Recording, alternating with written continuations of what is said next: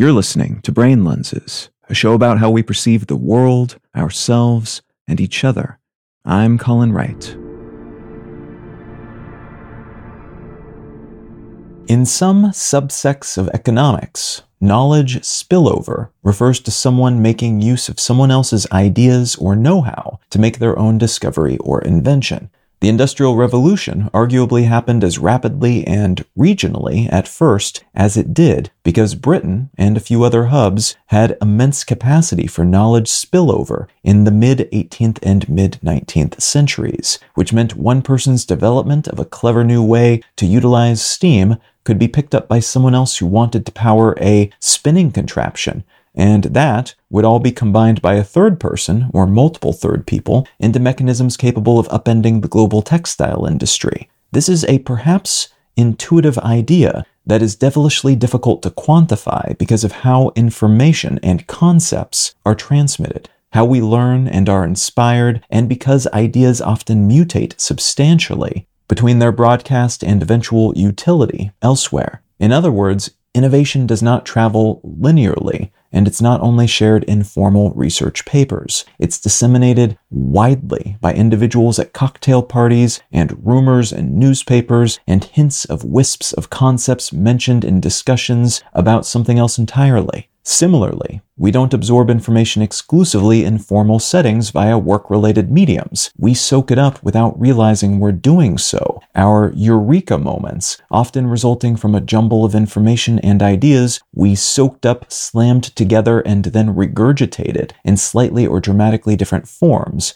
or in some cases the same form, but in our own unique voice. And all of these free floating concepts can evolve and iterate as they move about, each new brain recontextualizing them, adding and subtracting and rethinking them into distinct shapes with varied utilities.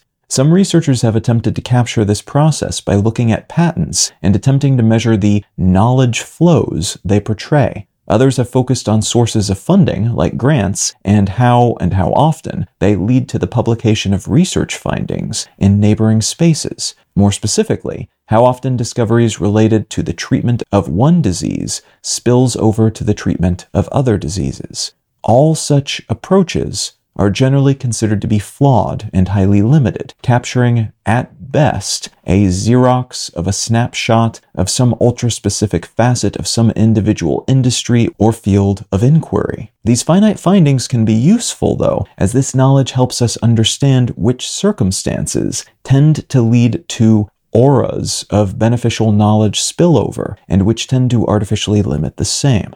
Some regulations may incentivize putting up walls around one's research, for instance, because one might be held liable for someone else's use of their work if that work finds its way into something illegal or harmful. For similar reasons, some entities tailor their R&D infrastructure so that their findings are locked down and unavailable beyond their walls, not wanting to give their competition a leg up on their dime.